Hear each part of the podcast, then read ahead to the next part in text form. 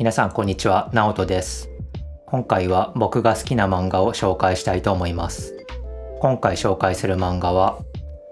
松本太陽さんのゼロです。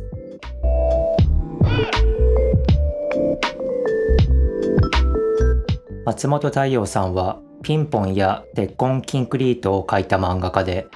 日本のみならず海外でも注目されています。最近ではアメリカの漫画賞のアイズナー賞で松本太陽さんの作品「ルーブルの猫」が最優秀アジア作品賞を受賞しました。今回紹介する「ゼロは松本さんの初期の作品で1990年から連載が始まっています。表紙を見てもわかるようにボクシングを題材にした漫画で上巻と下巻があります。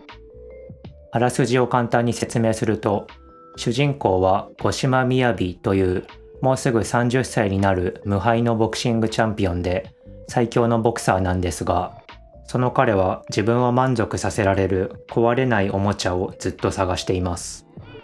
そしてメキシコの最強ボクサートラビスを見つけ戦うことになるというストーリーです。ここまでの話が上巻で下巻はずっとトラビスとの試合が描かれます。タイトルのゼロは五島のあだ名で負けた試合の数がゼロなのでゼロと呼ばれるようになったみたいです。描かれているテーマは少年誌のスポーツ漫画とは一線を画していて友情や努力は描かれていません。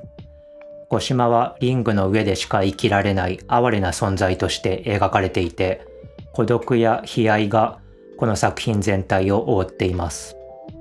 勝利すらこの漫画の中では不幸なものとして描かれていると思いました。そして「花」という言葉もこの作品の重要なキーワードになっています。物語は五島の花だという独り言から始まり1ページ目で五島が着ているガウンにも大きく花が描かれています。第2話では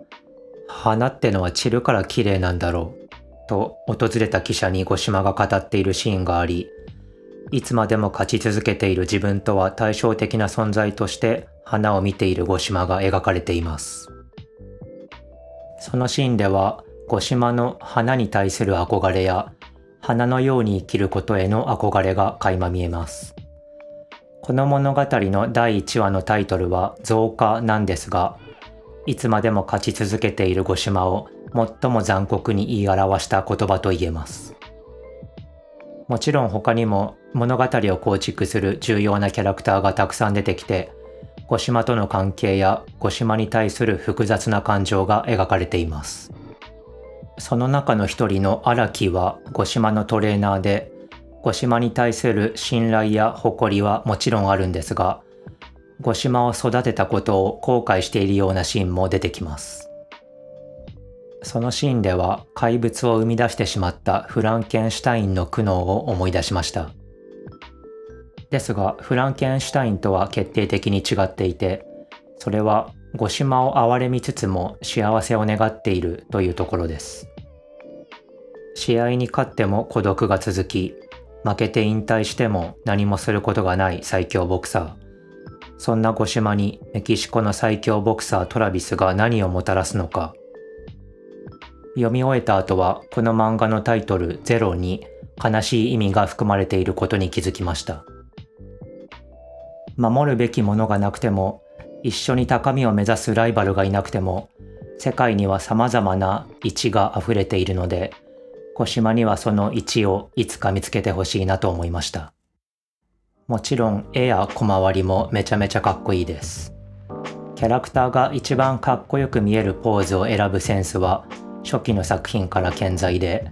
それを映すカメラの位置も変幻自在です。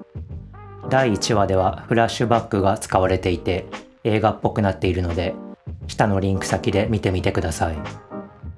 特に印象に残っているコマは、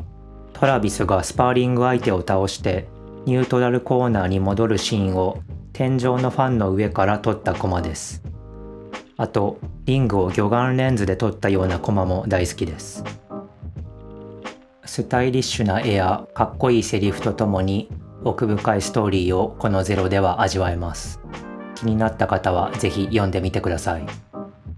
これからも僕の好きな漫画を紹介したり、漫画の中に出てきた日本語を紹介したりしたいと思います。